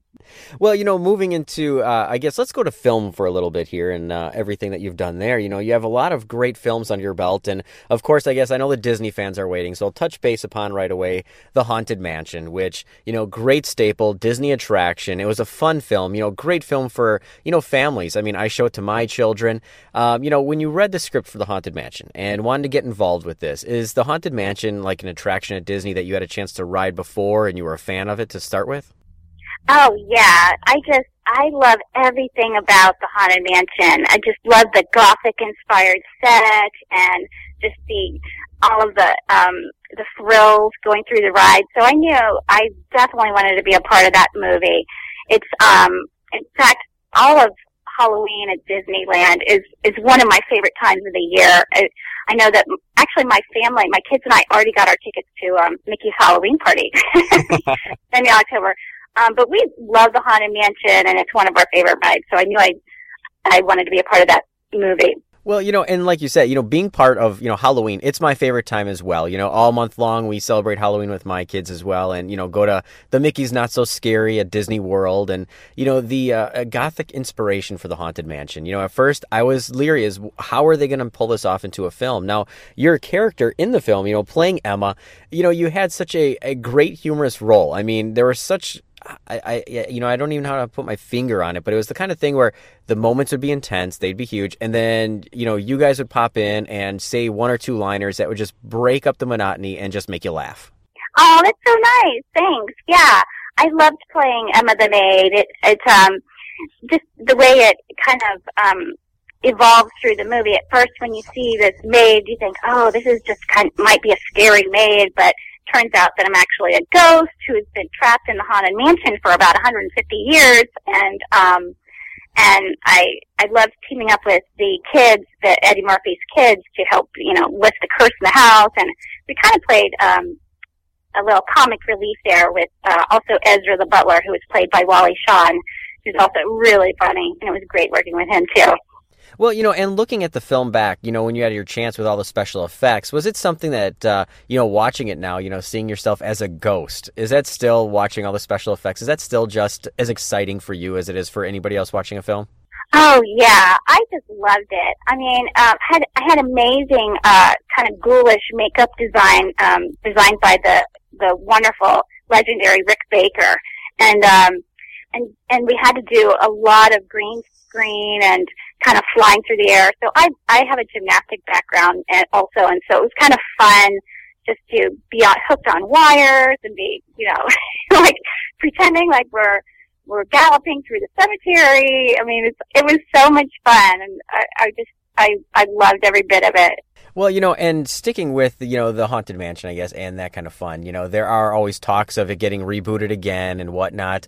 Now, the one thing that I really liked about the Haunted Mansion and you guys in there was it was a family-friendly film. Now, you know, is that something that you were looking forward to? You know, did you want it to be more dark and scary, or were you more excited that it is more of a, you know, almost Sunday night family movie? You know, like I said, I sit down with my children and watch it, and it's a great Halloween family-friendly film. Yeah, I mean, that's one of the things I love about the Haunted Mansion, and not just the movie, but also the ride, is it is family friendly. And I have two young daughters, and it's a movie I can watch with them. It'll be thrilling, but it's not going to give them any kind of nightmares. And, and that's what I really liked about it. It's just that it's kind of fun for the whole family to enjoy together. I always tell people, if you like the ride, then you're going to like the movie. It's not too scary. It's not going to give you nightmares, but it'll be thrilling. Definitely. Now, you know, working on the set and watching back at the film, is there any part of the film that is your absolute favorite, whether that's a scene you were in or just watching back with any of your act, uh, co-stars, or, you know, is there anything part of that film where you look back now and you're like, you know, that's just a, a great moment, great scene in the film that, that you love? Oh, I, I really like, um, we had a lot of fun uh, playing with the kids, Eddie Murphy's kids, and um, played by Mark John Jeffries, and, and his daughter is Ari Davis. Um, they were so sweet, and just kind of um, having that scene where we they catch us in the attic, and we um, present them with cookies, and at first they're scared, but they want the cookies, and then we kind of, it leaks out that there's a curse on the house, and then it's like the moment where they team up with us to help save the house and and lift the curse. So I think that's probably one of my favorite scenes. Very cool. Well, you know, and moving along, I guess, in your Disney films, you know, being a part of Freaky Friday, of course, the reboot of Freaky Friday that was fun with, uh, you know, Jamie Lee Curtis was in it and all that kind of fun stuff. You know, I'm sure you had your chance to watch the original Jodie Foster version, and, you know, being part of this uh, remake, as well as, you know, um, your husband being part of this, I guess, uh, is it the kind of thing where you were really excited to see, you know, Disney reapproach something that was an older film that, you know, now they could present all over again for a new generation of fans? Oh, absolutely. I love the movie Freaky Friday. I love the original. I love the book. It's based on by Mary Rogers. Um, and I remember when my husband was offered it, I said, you have to do this. This is one of my favorite books and movies. You have to do the reboot, and you better do a great job. So I'm happy he did. Um, it was actually the first time I ever worked with my husband, um, Mark Waters, who is the director, and the the role that I play, Dottie Robertson, um, was actually offered to another actress. Uh, I think it was Penny Johnson was the actress, but she had a recurring role on a television show at the time, and they just could not get her out of her contract. So literally, it was just at the last minute, he offered it to me, I, and I jumped at the chance because, you know, I just love Jamie Lee Curtis so much, and and um, and it was really one of the most fun scenes I've ever done in my career. She's hilarious, and she's so sweet and so funny and has so much energy, and so I'm really happy that, um, one, the scene came out great, but I just, I love the movie. I absolutely love this movie, and I love watching it with my daughters. Well, you know, and, you know, being, you know, part of a comedic role, I mean, I have to say that it seems like, you know, comedy seems to, to be where you love to fit in more than anything. Is that something that, that you really enjoy, just, you know, being part of things that are making people laugh and have a good time? Yeah, I definitely, um, I've done a few dramas, and those are nice, but for me, I'm happiest playing comedy. I just, I think that's the way to go through life, and even at home, my my kids say, Mom, you can turn it off. You don't have to be funny all the time. But I, I'm always looking for the joke, and I'm always looking to kind of make people smile. Well, you know, I guess in playing those dramas and darker roles, I guess we can shift back to T V for a little bit, and a show like Six Feet Under, which, you know, has a huge cult following, you know, uh, released on D V D when it was, you know, airing, you know, and being part of that kind of show, which is definitely a different kind of humor and a different kind of darkness to it. Um, what was it like being part of a show that, you know, it's kind of dark and at the same time humorous all in the same? Yeah, it was definitely like a dark comedy, which um, I also enjoy. It was created by Alan Ball, who I worked with. Um, I my very first New York play that I ever did um, in the, I guess, early nineties, uh, was written by Alan Ball. And he and I bonded at that moment. We were still temping, and, you know, I was his secretary by day and doing his play at night. And he was, I think, a courier. I can't remember what day job he had. And I remember us bonding, think, thinking, won't it be nice when we just can write and act and we don't have to have our day jobs anymore? and, and, you know, and back, and then when I, by the time I came out to L A, um, my career had really jump-started, and I was kind of having a wonderful career, and, and he had just come off, I think, American Beauty, and um, and he offered me the part. I actually auditioned for the the other part um, of the of the love interest of Nathaniel, but um, I didn't get it. And he's like, "Hey, would you like to do this?" And, and once again, just like with men behaving badly, one episode turned into two, which turned down to to six, and then had a, just a wonderful creative arc for the entire first season. Well, definitely. You know, and that's the kind of thing where I, you know, I look back and do you still get recognized for, you know, things like Six Feet Under from its cult fan base. I mean, you know, because, you know, the, the fans of that kind of show, um, they're relentless in terms of how much they know about the show, love the show. It has its huge circles. Do you still get recognized for that? I do. I just got recognized last night. I was at a play, and um, someone came up and said, "Were you in Six Feet Under?" And I said, "Yes." And they were like, "That was my favorite show, and that character was one of my favorites." And I, I just find it so fascinating that, you know, it's been a couple of years now, but people, the fans, like you said, are big fans. They they still watch it, and they still love it. Well, you know, and being part of something like that has to feel great where, you know, it's these little nuggets in history that get this cult following that's going to carry on for years and years, you know, as your status, you know, people, you know, twenty years from now, when you when you get a cult following behind something that you're part of, you know, those fans pass it on and pass it on and pass it on. I know. I just really appreciate it. And I'm, I'm so happy that to be a part of something that has, you know, really touched or moved people, that they not only remember it, but Um, recommend it to their friends too. It's it's so so nice. Definitely. Now, I guess moving in back into film one more time, you know, let's uh, talk about something with which is one of my wife's favorites, and Just Like Heaven. There is something about that film that she loves. She thinks it's quirky and fun, and, you know, that kind of film with Reese Witherspoon, you know, it, it definitely was a fun take. I didn't know what to expect out of it when I sat down with my wife to watch it, but it really was a fun film. I guess, uh, you know, when you're approached, you know, doing that kind of film, how was it uh, working with such a cast that was great? And, you know, once again, another supernatural yet funny topic. Yeah, I Just Like Heaven is one of my favorite movies. That was my second collaboration with my husband, Mark Waters.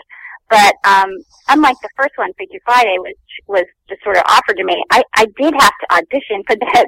And not only audition, but again and again, there were several callbacks, and um, I worked really hard to get that role because I, I just love that script. It was um, based on a book called If Only It Were True by a French author named Mark Levy.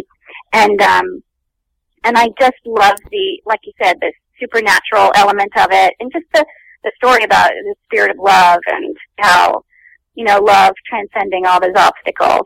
I just think it's so lovely and, and moving.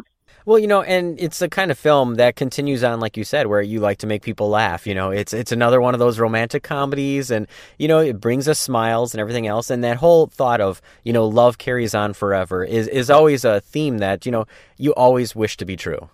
Yeah, I agree. And, and I, you know, I also love that it's set in the city of San Francisco. And it's just so beautifully shot. My, my husband used to live there, actually, and I know that he wanted to kind of make a love letter to the city. And he shot actually in a lot of our favorite locations there, like Cafe Trieste, which is one of our favorite coffee shops, and the bookstore there, Abandoned Planet, and of course the beautiful Washington Square Park. Um, and a little trivia too: the apartment that Reese Witherspoon uh, lives in in the movie, um, it's actually in a neighborhood called Russian Hill, and the co-author uh, Leslie Dixon is a San Francisco native, and she actually lives in that actual apartment building that's featured in the movie.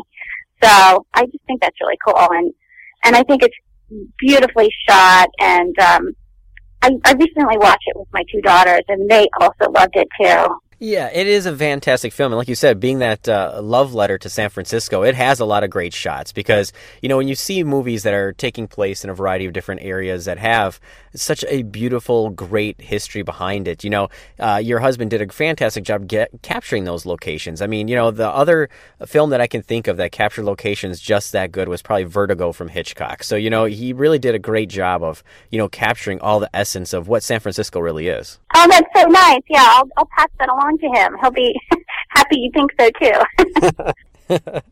Well, you know, and shifting now, one more thing here, in, you know, from television to film, you know, being in front of a live audience. Now, how about voice work, which you've done as well? Um, how different is it doing voice work as it is to doing everything else that you've done so far in your career?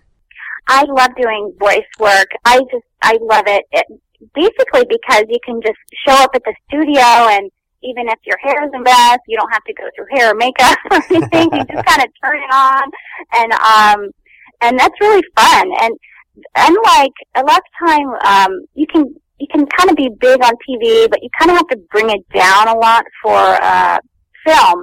But on voiceovers and and vocal performances on the radio or on uh, cartoons that I've done, you can go as big as you want. So you can be as big and silly and have a huge voice, and nobody's ever going to tell you to tame it down, you know, which is a wonderful thing, you know. Right. You well, and, you know, and voice work, you know, you can only imagine, you know, a lot of times I'm like, well, all right, well, they don't have to do makeup. So, you know, it's great. You stroll in, do your lines. Now, when you're doing voice work, do you uh, have to say a lot of the lines over and over again to just get it just right or that feel, especially with a show, you know, like Neighbors from Hell? Yeah. I mean, it's not about getting it right as much as to just kind of um, experimenting, really. And what was great about that show is we had a lot of times we had the animators in the booth with you. So they may have thought they were going to draw it a certain way, but then after hearing your voice, they draw it a different way. And that's really cool. Now, I guess, you know, stepping aside, you have voice work, you have television, you have film. Now, do you have anything else currently in the works that you can uh, clue us into, or anything where we're going to be able to see you? I mean, we can already, you know, channel surf and find you on everything from Just Shoot Me, Six Feet Under, Frasier, you name it. We're, we're always going to see you on T V or in film. But is there anything else that you, you have currently stirring in the pot that you can let all your fans in on? Yeah, I just recently worked on the television series Modern Family. I play Manny's art teacher, and it's a really funny part. And um, I have a parent-teacher conference with his parents, played by Sofia Vergara and Ed O'Neill, and it's to discuss some of Manny's artwork, and um, which I think is a little inappropriate for school. So it's a funny, it's a funny character, and um, and possibly recurring. So um, that was fun, and the cast is super nice on that. So you can watch out for that one. Oh, definitely. Well, and everybody loves Modern Family right now. You know, great, great series and comedy and, you know, humor in that. So I'm sure that we're going to be uh, tuning in, and all the Modern Family fans who are just as big as cult fans as Six Feet Under, I have to say, are probably going to be, uh, you know, having their eye out for you. Oh, good. Well, I hope so. Well, you know, we don't want to keep you too long. It was our pleasure having you stop in and chat with us. You know, great resume under your belt. You know, and, you know, with October right around the corner, it is something where, you know, all of the Disney fans out there definitely check out Haunted Mansion. And, you know, we'll always keep you open for anything else you have coming up in the works. And, uh, you know, do you have anything out there that you want to leave one lasting impression for all of your fans? Any words of wisdom from Dina? I guess, um... is that dreams really do come true, but you just have to work really hard and keep a positive attitude. I think that's the one thing, of just tenacity and keeping positive and, and surrounding yourself as much as you can with positive people who support you. That would be my one big advice to um, anyone who not only wanted to get into the business, but in any business. Very good. I mean, those are true words, you know, for anybody. You know, definitely work hard and, you know, dreams do come true. Well, it was our pleasure having you on once again. And, you know, good luck in the future. And I'm sure we're going to be seeing more from you, your husband, and uh, many other things. Okay. Thanks so much, Jonathan.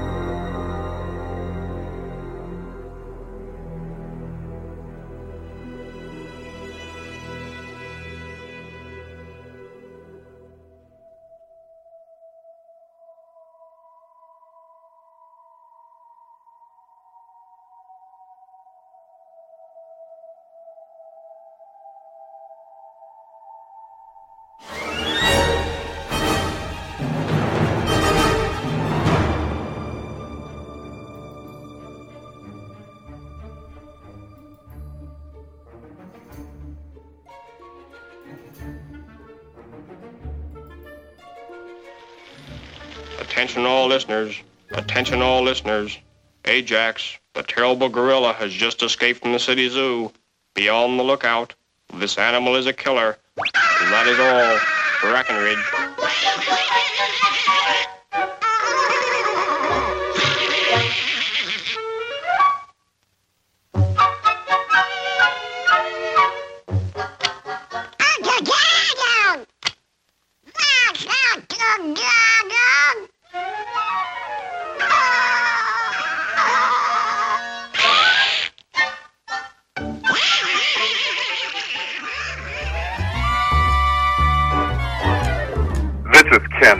And I'm the voice of Oogie Boogie, and I want you to know you're listening to Disney On Demand. Ooh.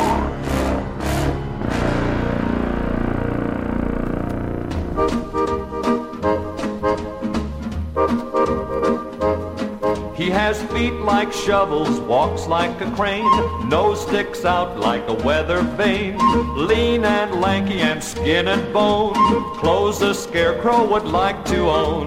But with the ladies, he's right there, debonair and devil-may-care. He's no skitter, scatterbrain, not old Ichabod Crane. Ichabod, odd old boy, Ichabod, that hobbledehoy, who's his own best pride and joy, Ichabod, Ichabod Crane. Now who's the town's ladies' man? Who gets around like nobody can? Well, it has to be none other than Ichabod, Ichabod Crane. Tonight at eight, seven Central, it's Halloween Town. Barney Cromwell's family can't be normal. Why? Because her grandmother's a witch. Totally. And she lives in Halloween Town, where it's Halloween all the time. Halloween is cool. Well, battling an evil shadow creature is just not normal. Oh, being normal is vastly overrated. Find out more about Barney Cromwell's family's vastly strange powers. Powers? What powers? It's Disney Channel's original movie, Halloween Town. Tonight at eight, seven Central, only on Disney Channel. Here it is. They don't look like there's a Halloween party in there, though. Come on. Let's go check it out. I'm not going in there. No, me neither. I'll go. Be back in a minute. Monsters calling all the monsters. Calling all the, calling all the, calling all the monsters.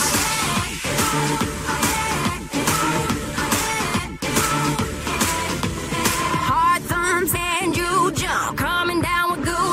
You dare to go there, I'ma, I'ma get your soul, yeah.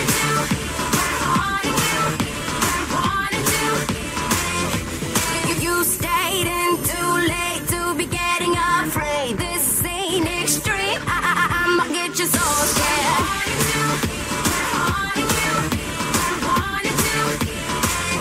Gonna get your body shaking, wishing you could just awake. Here we go. Night all the monsters gonna dance.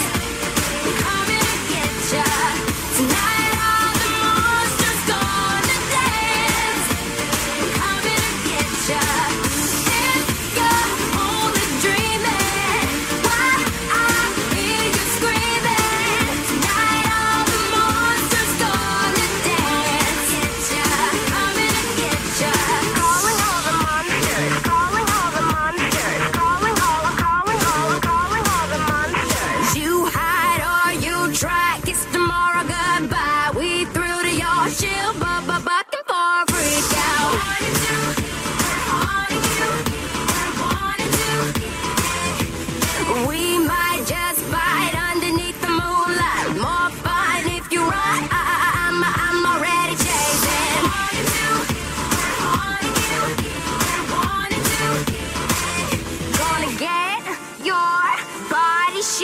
Wishing you could just awake. Here we go. Tonight all the monsters gonna dance.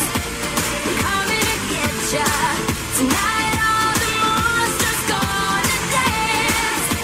We're coming to get ya. If you're only dreaming, why I hear you screaming. Tonight all the monsters gonna dance. Get ya. Calling all the monsters, calling all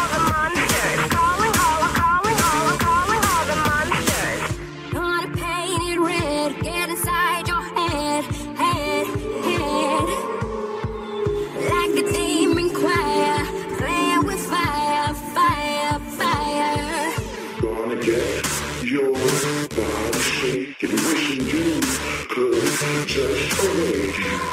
Tonight all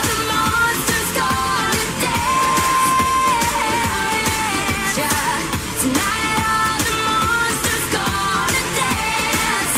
And we're coming to get you if you're only dreaming. Why I hear you screaming. Tonight all the monsters gone to dance. We're coming to get you.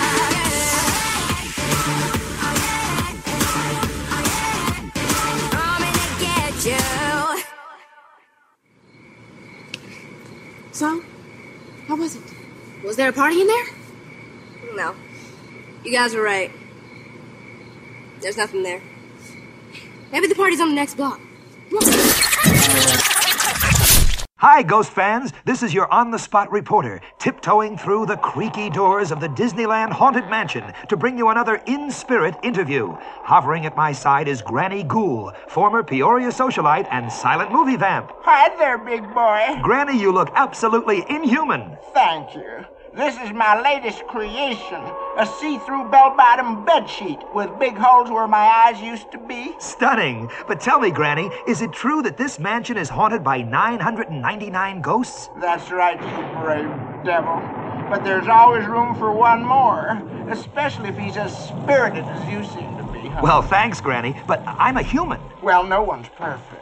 But you can visit any time. We're very friendly here. I wanted to ask you about that, Granny. What do you think of letting real people into Disneyland's Haunted Mansion? Well, they are kind of fun to watch, but all that yelling and screaming is spooky. Why, you'd think they'd never seen a ghost before.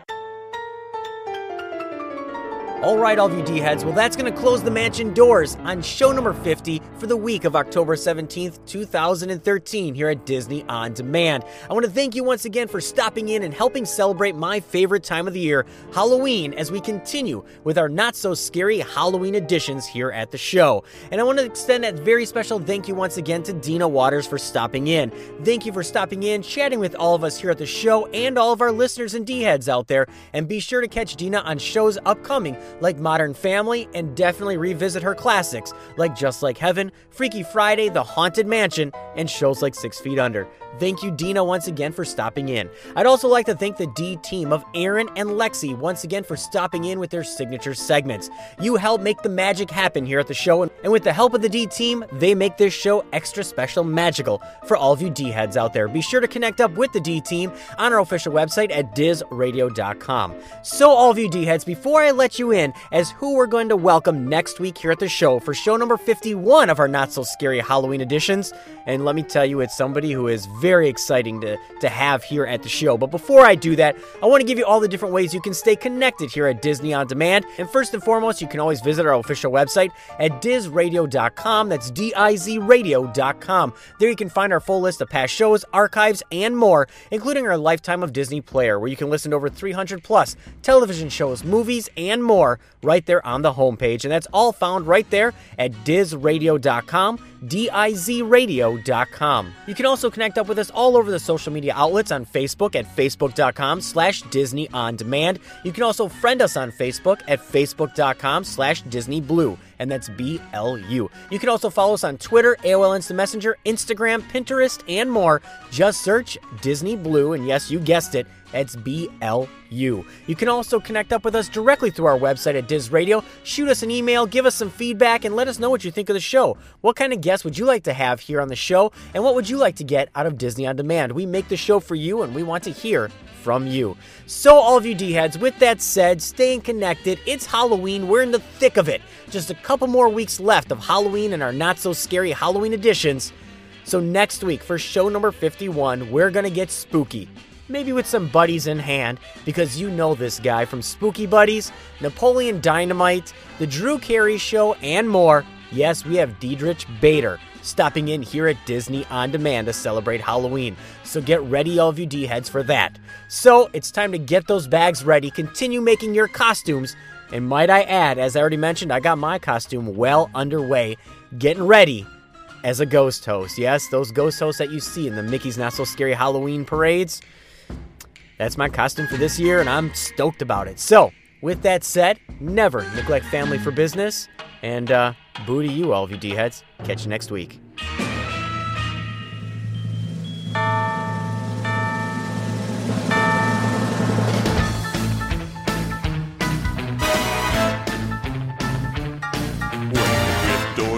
And the tombstones quake. Spooks come out for a swinging wake. Happy haunts materialize. Can we get to vocalize? Grim grinning ghosts come out to socialize. Now don't close your eyes and don't try to hide. For a silly spook makes it by your side. Shrouded in a napkin sky. They pretend to terrorize. Grim grinning ghosts come out to socialize. As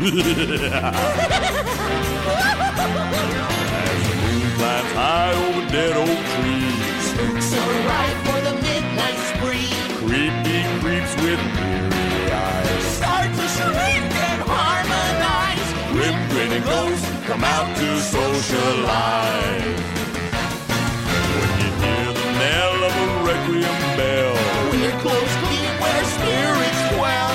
Restless bones etherealize. Rise the spooks up and resides. Grim grinning ghosts come out to socialize. Grim grinning ghosts come out to socialize. Thank you for tuning in to Disney Blues Disney On Demand. The content and thoughts expressed are those of the show and not the Disney Company. Now go on and relive the magic, memories, and appreciation from your lifetime of Disney. See you real soon.